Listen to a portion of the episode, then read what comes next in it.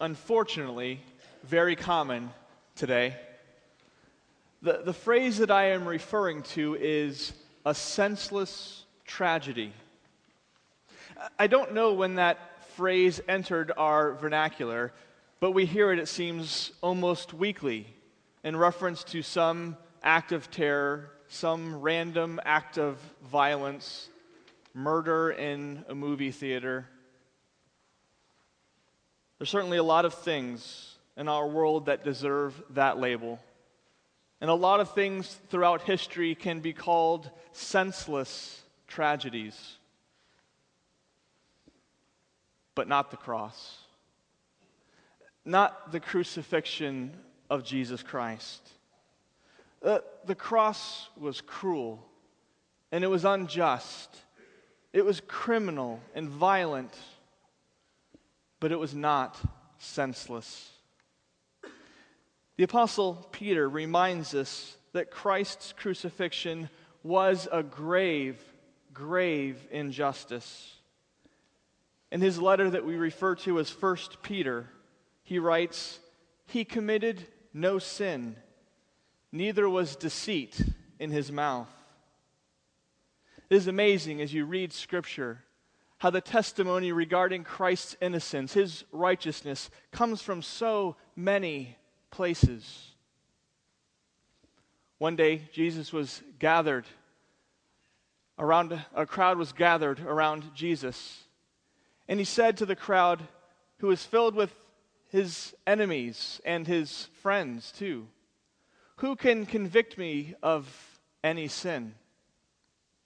And though his enemies were there and would have loved to have been able to charge him with wrongdoing, they couldn't and his friends who had walked and lived with him every waking moment for years couldn't bring a charge of sin against him. And as we just read, at his trial, that sham of a trial, the charges were laid before Pilate, and he would say, I can find no basis for a conviction. He's done nothing wrong, nothing to deserve death. But he would hand him over to an unjust crucifixion anyway. And as Jesus hung on the cross, the one thief hurled insults, but the other said, Don't you fear God? We're suffering justly. But this man, he's done nothing wrong. And the centurion, after Jesus had breathed his last, looked up and said, Truly, this was a righteous man. A soldier, a thief, a politician, his friends, and even in a way his enemies all acknowledged his righteousness, his innocence. No one could bring a true charge against Jesus. Yet he was crucified. A grave act of injustice. But through this, Jesus did not lift his voice in protest.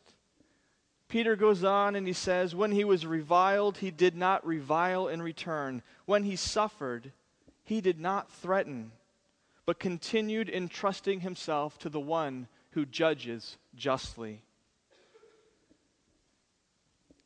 I find that almost hard to relate to because I am so quick when I've been slandered, so quick when I feel like I've been treated unfairly to plead my case, to argue for fairness, to expose the truth. But not Jesus. He stood there and allowed false witnesses to slander him he stood there and heard the false accusations and didn't defend his cause, didn't justify himself. And he was beaten, beaten with fists, spit upon, scourged with the Roman whip, and he didn't curse. He was reviled by the crowds who chanted, Crucify him! Crucify him! And people turned their heads in disgust when they saw his beaten bloody body. But he didn't hate. He didn't cry out, Why? What have I done to deserve this? And he was mocked with that purple robe and that crown of thorns. He was mocked when they said, He saved others, let him save himself. But he didn't scorn them. He must have been saying inside, I'm not saving myself so that I can save you. As he was crucified, he didn't pray for revenge, he prayed for forgiveness. Father, forgive them. They don't know what they're doing. He was a lamb, not being led to the slaughter. He was a lamb, the perfect, sinless, spotless lamb going to the slaughter willingly, without protest. Because he was entrusting himself, Peter says, to the one who judges justly. He knew it did not matter what Pilate's verdict was or what the crowds thought of him. He knew it would be God, the Father, who would vindicate him and his cause in three short days. He knew that this suffering, though it was unjust and cruel, was a part of God's drama of redemption. It was the role in this unfolding drama that he willingly accepted for himself. So it wasn't senseless. The cross was cruel, it was unjust, but it fits into this cosmic drama of redemption, and it's meaningful. In fact, I would say that the cross is the most meaningful event in all of history. It is the event that gives every other event in history its meaning. Since the beginning, history has been marching towards the cross. From the first moment that our parents, Adam and Eve, plunged humanity into darkness, into sin, and into death, God had made a promise that one day he would send a Savior, that one day the drama would reach its climax, that one day the seed of woman would come and, though wounded, would destroy the serpent.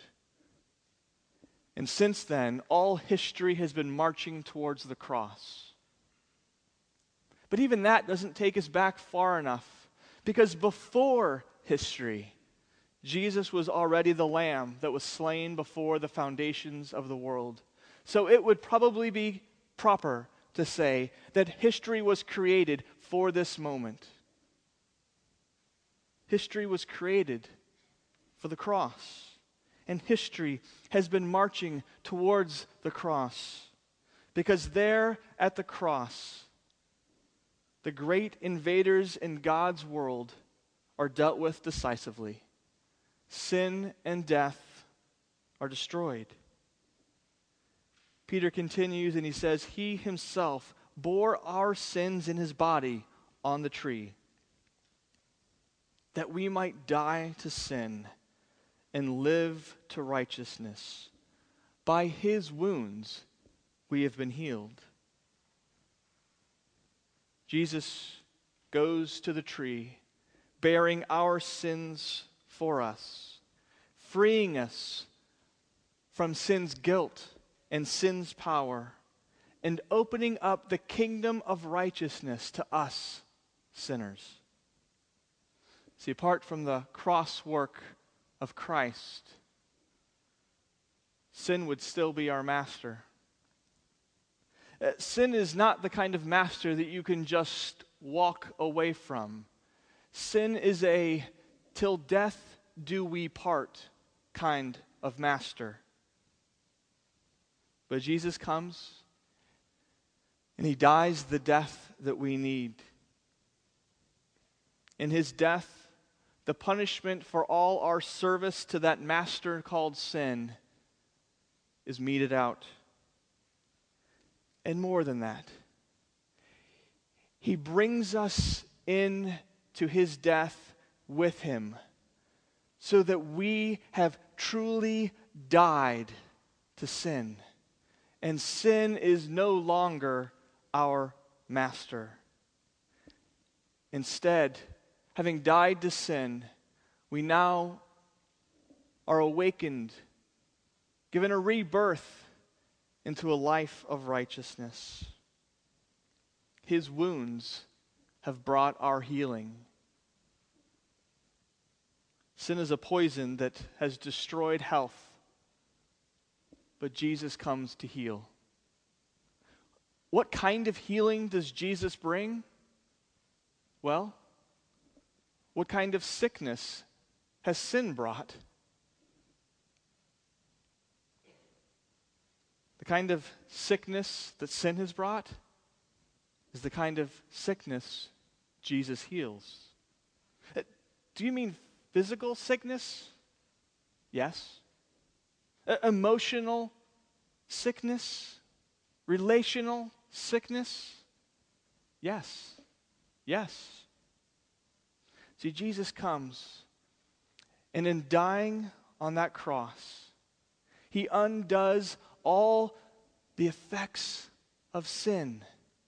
They begin to work backwards. He brings healing to his people and to his world. He opens up the door to eternity where there is no sickness or dying, where there are no more tears, no more aching hearts, no more wounds. It all begins with spiritual healing. Sin is a poison that has killed our souls, and Jesus comes and brings healing to them. He restores our souls. His blood is the balm that cures.